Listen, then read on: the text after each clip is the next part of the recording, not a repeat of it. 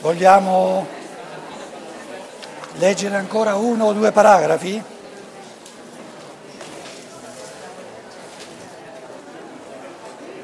Dice mai siamo soddisfatti? Secondo paragrafo, quel sovrappiù che noi cerchiamo,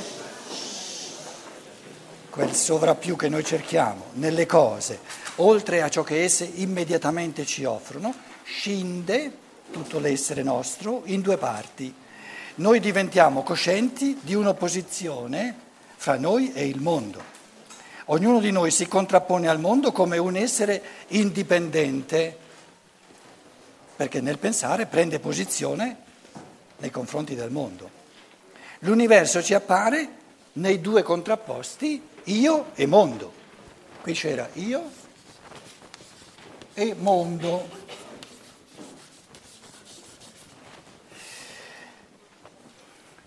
E dicevo, io so, sto di fronte al mondo nel senso che nel mio io, nel mio io c'è un organo, un processo che noi chiamiamo il pensare, che pensa a tutte le cose, che pensa a tutti i contenuti del mondo. Quindi il pensare è un, diciamo, una, una, una, una sponda a sé stante rispetto a tutto il mondo. Il mondo è la somma di percezioni che ci sono. Il mondo per me è percezione. E io sono anche una percezione, faccio parte del mondo in quanto sono anche un, anch'io una percezione. Quindi in quanto io mi percepisco, faccio parte del mondo però scorgo, scopro in me un'attività spirituale tale che prende posizione, decide le sorti, dice l'essenza di tutti i contenuti del mondo. Io in quanto pensante, in quanto pensatore. Quindi io in quanto pensatore sono una sponda in tutto e per tutto corrispondente perché so, in quanto pensatore so pensare tutti i contenuti del mondo.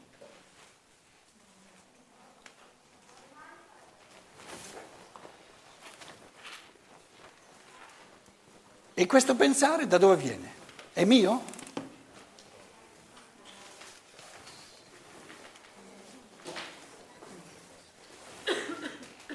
Il pensare non ha nulla di soggettivo, oppure non è pensare, termina di essere pensare.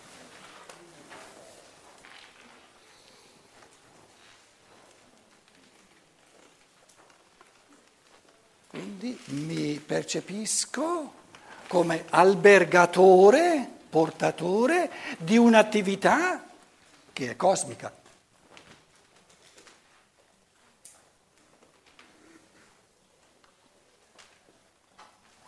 Che è natura, naturans.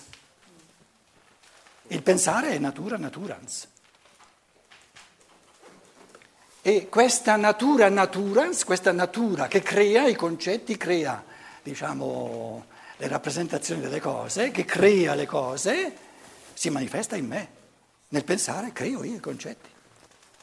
Capisco il concetto di rosa, capisco il concetto di, di, di cane, di gatto, eccetera.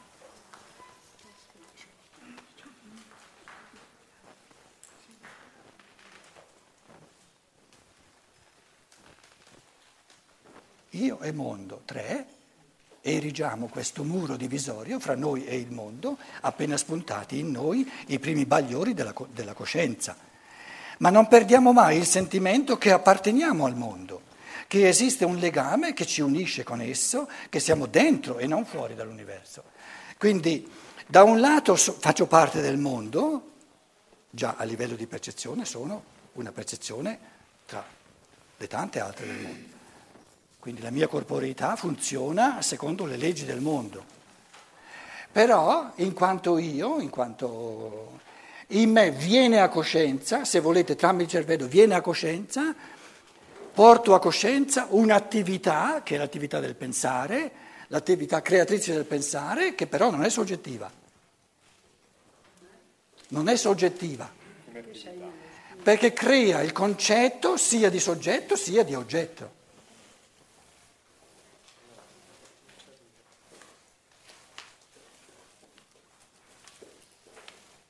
Concetto di rosa è soggettivo? Se, noi, se pensate,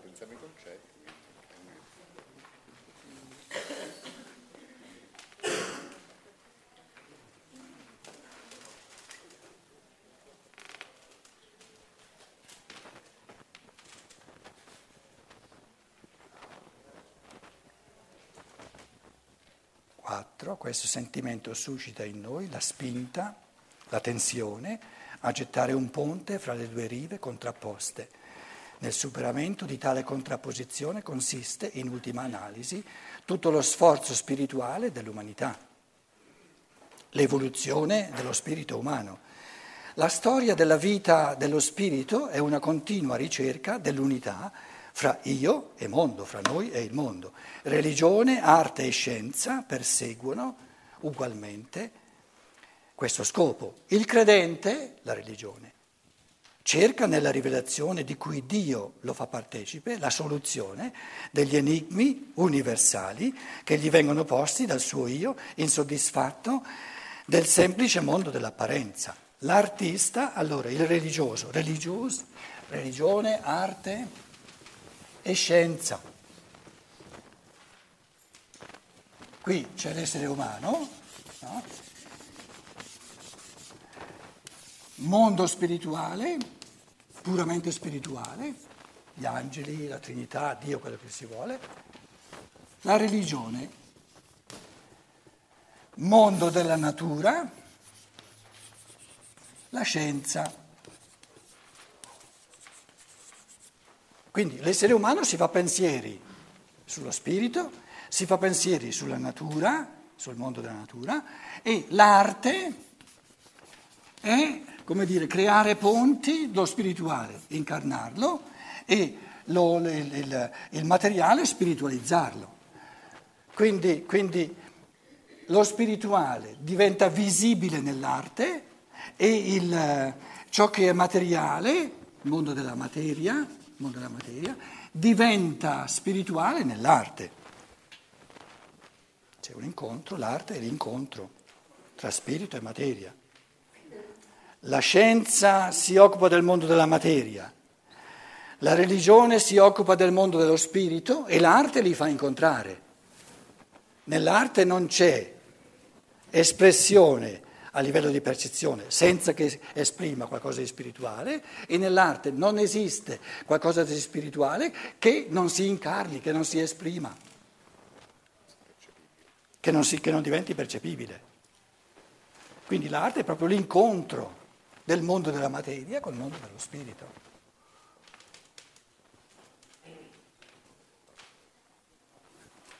La scienza naturale è fatta di pensieri.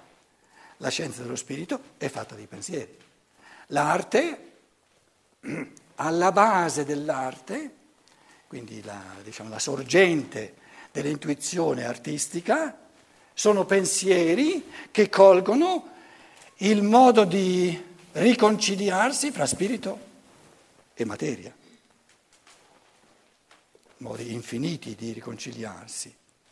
L'artista cerca di imprimere nella materia le idee del suo io per riconciliare col mondo esteriore ciò che vive nel proprio intimo, ciò che vive a livello spirituale nel proprio intimo. Anche egli si sente insoddisfatto nel solo mondo dell'apparenza e dentro adesso cerca di versare quel di più che si cela nel suo io. Il pensatore, cioè lo scienziato, cerca le leggi dei fenomeni dei fenomeni esterni, vuole compenetrare pensando ciò che osservando sperimenta. Soltanto quando siamo riusciti a fare del contenuto del mondo il contenuto del nostro pensiero, ritroviamo il nesso, il connesso, il contesto dal quale noi stessi ci eravamo disciolti. Vedremo più avanti che questo scopo si può raggiungere soltanto se il compito dello scienziato viene compreso molto più profondamente di quel che spesso non avvenga. Vedremo che la, la scienza naturale dis, disattende nella, nella, diciamo nella, nell'esa, nell'esaminare il mondo della natura, disattende proprio lo spirito che è all'opera dentro alla natura. Descrive l'evoluzione della rosa dal seme fino al, fino al fiore, poi eh, ricomincia, descrive soltanto ciò che percepisce, disattendendo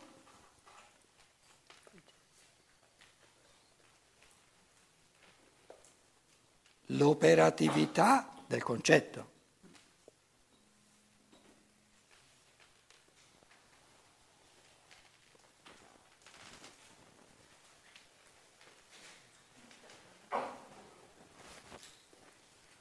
Abbiamo un muratore che sta costruendo un muro, abbiamo una cinepresa. Con la cinepresa fissiamo tutto ciò che è di percezione,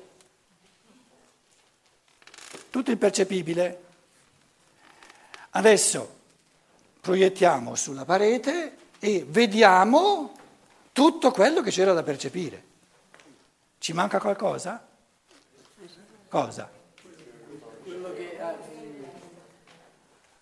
Quello che ha messo in movimento il, il muratore. il muratore, cioè il progetto, l'idea, i nervi motori, il pensiero, insomma, che sta alla base.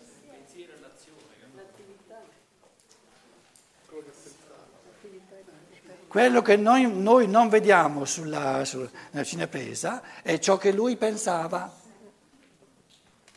ciò che lui ha pensato. Ora, ciò che lui ha pensato, la forma del muro, la lunghezza, la, la larghezza, eccetera, è il fattore più determinante, è quello che fa capire, è la causa di tutti i movimenti che lui ha fatto. Noi vediamo tutti i movimenti senza conoscere la causa, che sono i pensieri che lui si faceva.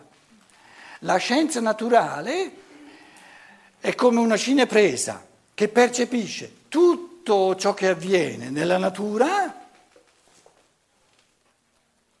come se avvenisse senza pensieri.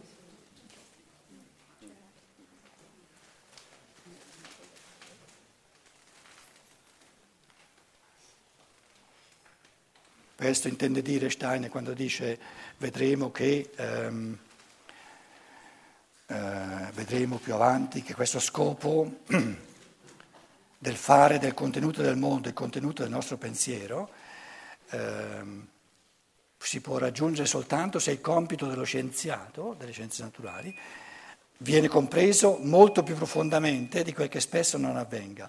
Tutta la situazione che qui ho esposta appare storicamente nel contrasto fra la concezione unitaria dell'universo, o monismo, e la concezione dualistica, io e mondo. Torniamo a io e mondo. Io e mondo.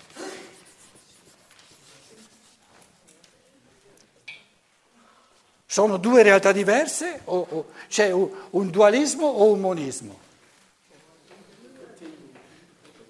Tutte e due. Tutte e due. Cioè, qua lui parla di monismo, in questo caso qua è il monismo indifferenziato di cui stiamo parlando.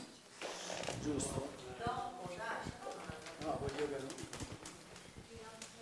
No, è una mia domanda. Lui qui scrive monismo riferendosi alla concezione che c'era presente in quel tempo, quindi Sì. di un monismo indifferenziato. Indifferenziato. L'Advaita, insomma.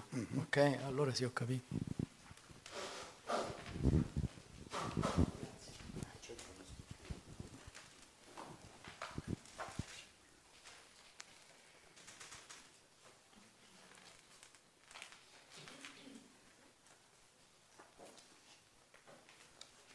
A livello di percezione io sono separato dal mondo, io sono qui, il mondo è là. Il pensare è l'arte di ridiventare sempre di nuovo mondo, di rifare l'unità. A livello di percezione la rosa è lì e io sono qui. Però il monismo adesso inteso in senso giusto, eh?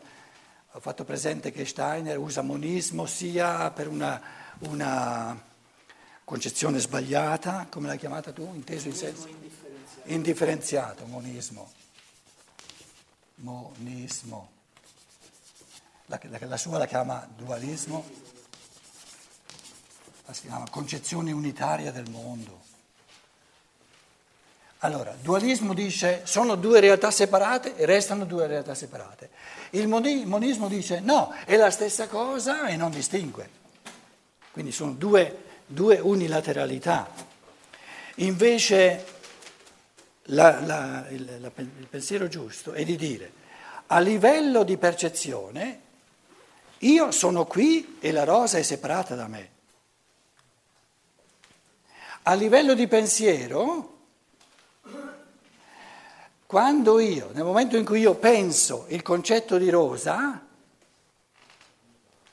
non soltanto non sono più separato dalla rosa, ma divento in quanto spirito rosa. Sono rosa. Lo spirito umano è di, di volta in volta ciò che pensa, diventa ciò che pensa. Quindi l'intuizione pensante è una comunione in assoluto. L'intuizione del concetto di triangolo significa che io spiritualmente divento triangolo. E c'è soltanto un concetto di triangolo per tutti gli esseri umani, non ci sono mai stati due concetti di, di triangolo, non ci sono due concetti di rosa. Il concetto di rosa è complesso, molto complesso naturalmente, però ce n'è uno solo, o è rosa o non è rosa.